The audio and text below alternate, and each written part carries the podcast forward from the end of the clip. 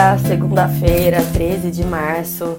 Sejam todos bem-vindos ao Minuto Megawatt, transmitido ao vivo no Instagram e disponível na sequência nas principais plataformas de streaming de podcast, além do aplicativo da Megawatt. Se você ainda não baixou, baixe ele lá, que ele te avisa quando o podcast está no ar. É, bom, eu sou Camila Maia, jornalista da Megawatt, e o nosso roteirinho de hoje tem bastante coisa. A gente vai falar sobre os novos posicionamentos da Petrobras em relação a futuros investimentos, é, falar sobre medidas em elaboração pelo governo para estimular a economia, é, incluindo aí o setor de infraestrutura, é, renováveis principalmente, e a agenda do dia e da semana. Bom, ah, Solange da Vida, no bom dia. Oi, Sol. Bom, vamos lá, vamos falar sobre, sobre a Petrobras. É, na semana passada, o presidente da Petrobras, João Paul Prats, ele teve uma semana bem intensa em Houston. Ele participou da Cera Week, fechou vários acordos ali para potenciais parcerias internacionais é, com a Equinor, a norueguesa, para eólica offshore, a gente falou aqui, com a Shell para desenvolvimento de ativos também, a gente falou aqui. Na sexta-feira, ele até teve uma reunião que pareceu ser bem produtiva com a ministra de Minas e Energia da Colômbia. Então, a gente pode esperar várias novidades aí da Petrobras em relação a novos investimentos. E aí, no fim de semana, ele já estava de volta ao Brasil e o Jean Paul Prats foi para a Bahia, onde ele participou de um evento com o pessoal da, da indústria, do, com representantes dos trabalhadores da Petrobras em Salvador, na Bahia. E ele publicou no seu Twitter algumas fotos desse encontro e, e afirmou, abre aspas, a Petrobras fica na Bahia, fecha aspas. Isso é importante porque um dos ativos que a Petrobras tem à venda hoje, mas ainda não foi fechado o acordo, é justamente na Bahia.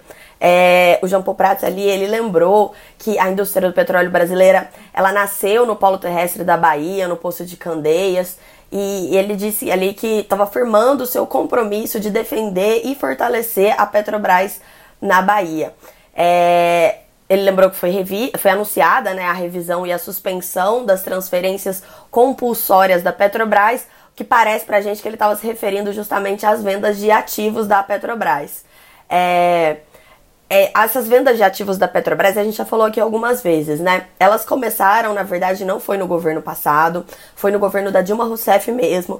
Naquela época, a Petrobras estava muito fragilizada é, por conta da Lava Jato, de todas aquelas descobertas, é, e ela teve que dar um passo para trás, então ela começou a, a vender ativos, a se reestruturar para baixar a sua dívida, porque a dívida da Petrobras chegou em patamares assim é, muito altos, não dava, a companhia tava, a situação estava insustentável.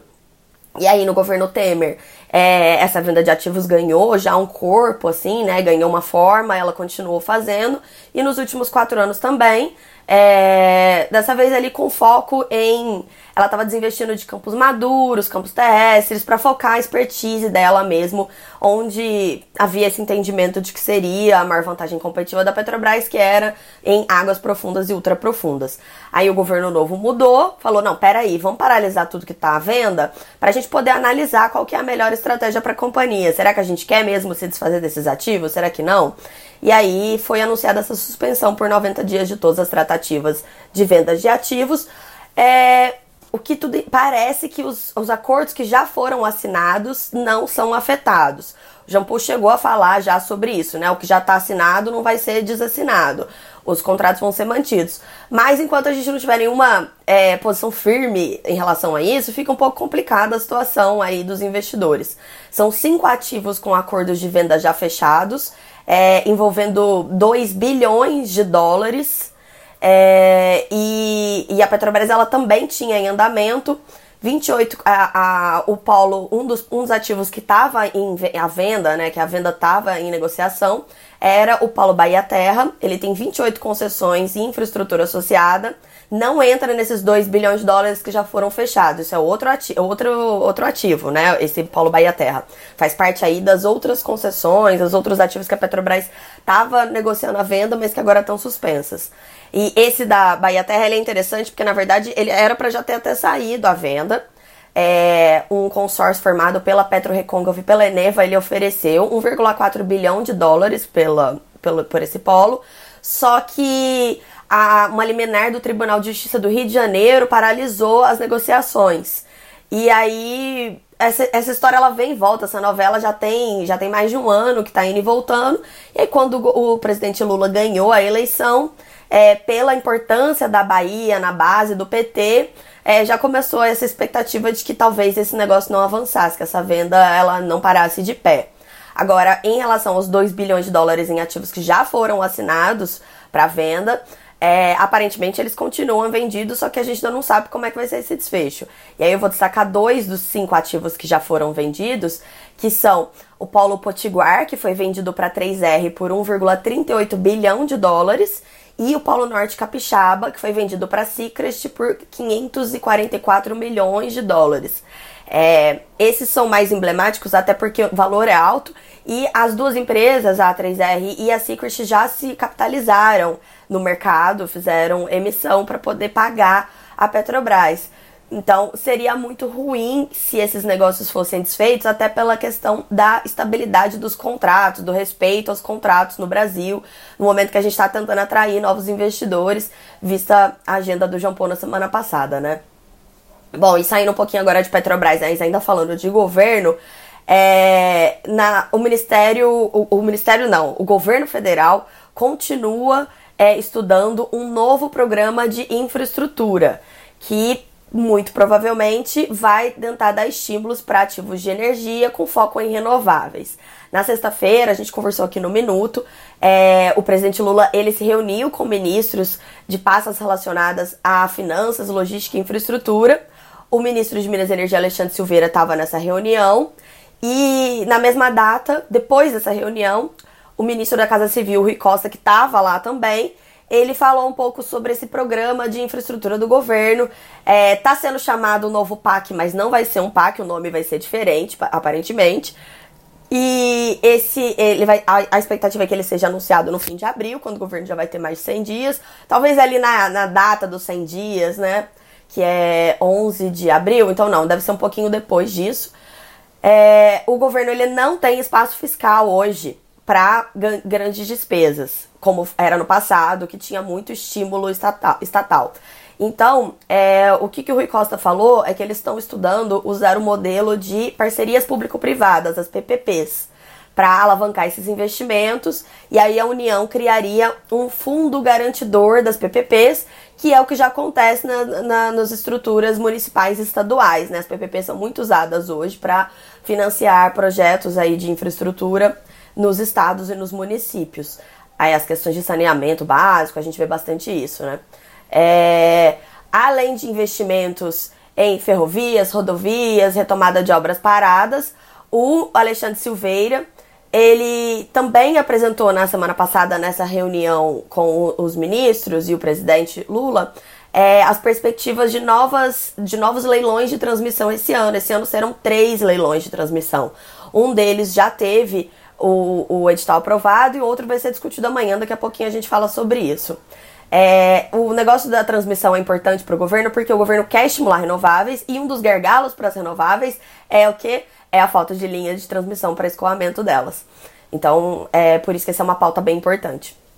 Falando em renováveis, vou só um parênteses aqui rápido, é que circulou no fim de semana uma reportagem do Brasil 247, que é aquele veículo que a gente sabe que é muito próximo do governo federal, né, do PT, é uma reportagem que cita, cita, citava outra reportagem da Isto é Dinheiro, é, dizendo que o BNDES está preparando letras de crédito de desenvolvimento e energia renovável para baixar juros e estimular o crescimento da economia. Aí a matéria do Brasil 247 fala que o presidente do BNDES, Aloysio Mercadante, percebeu que o Banco Central não vai ceder e baixar os juros e que as renováveis estão sendo prejudicadas pelos altos juros. É, não, não, tinha muita informação sobre esse mecanismo de financiamento na matéria do Brasil 247. A gente foi ver a matéria do, da é Dinheiro e, na verdade, ela citava uma reportagem, uma entrevista do Nelson Barbosa, que é diretor de planejamento do BNDES, para o Valor Econômico. E aí, essa reportagem do Valor Econômico fala que o banco está é, estudando criar uma letra de crédito de desenvolvimento, que vai chamar LCD, seria semelhante aos títulos LCA e LCI, que são usados para financiar, respectivamente, os setores de infraestrutura, agropecuário e imobiliário. E esse título novo, a LCD, seria para captar mais recursos para investir em infraestrutura, inovação, transição energética, preservação ambiental capital de giro para micro, pequenas e médias empresas. É, o que a gente percebe dessa história toda é que há uma vontade muito grande do governo de estimular a transição energética. Essa agenda está muito forte. Só que ainda não, só que como eles não têm espaço fiscal para isso, eles estão tentando descobrir como fazer, já que a receita de bolo que deu certo nos governos anteriores do PT hoje não seria aplicável. E aí a gente vai para um ponto importante da nossa agenda dessa semana, que é a perspectiva de que o presidente Lula ele vai conhecer o texto que está sendo preparado pelo Ministério da Fazenda é, para o arcabouço fiscal em substituição ao teto de gastos. É, os veículos especializados em política estão afirmando que o presidente vai conhecer essa semana esse texto e aí ele vai decidir se ele vai ser enviado para o Congresso ou não. É, também importante na agenda política dessa semana, amanhã, na terça-feira, a Comissão de Assuntos Econômicos do Senado, a CAI, é, vai votar um convite para que o presidente do Banco Central, Roberto Campos Neto, vá falar sobre a Selic. Outra pauta que está sendo bem importante aí. Inclusive, agora a gente já tem até uma perspectiva de que a Selic vai baixar antes do esperado, por conta da situação econômica do país. Bom, vamos lá, rapidinho agora a agenda da semana. Amanhã tem a reunião ordinária da ANEL, como sempre, né, da diretoria. Tem vários assuntos importantes. A gente vai ter reajuste tarifário anual da Light, uh, o resultado da revisão é, tarifária periódica da Enel Rio e a proposta de abertura de consulta pública para discutir o edital do segundo leilão de transmissão deste ano. É, a gente falou ali mais cedo sobre a questão de transmissão ser muito importante, né? Esse ano vão ter três leilões de transmissão. Um deles já teve o seu edital aprovado em fevereiro, que vai acontecer em 30 de junho, envolvendo quase 16 bilhões de reais em investimentos. Esse segundo leilão, pelo que está ali na nota técnica da ANEL, ele deve acontecer em outubro desse ano e ainda vai acontecer mais um terceiro em dezembro.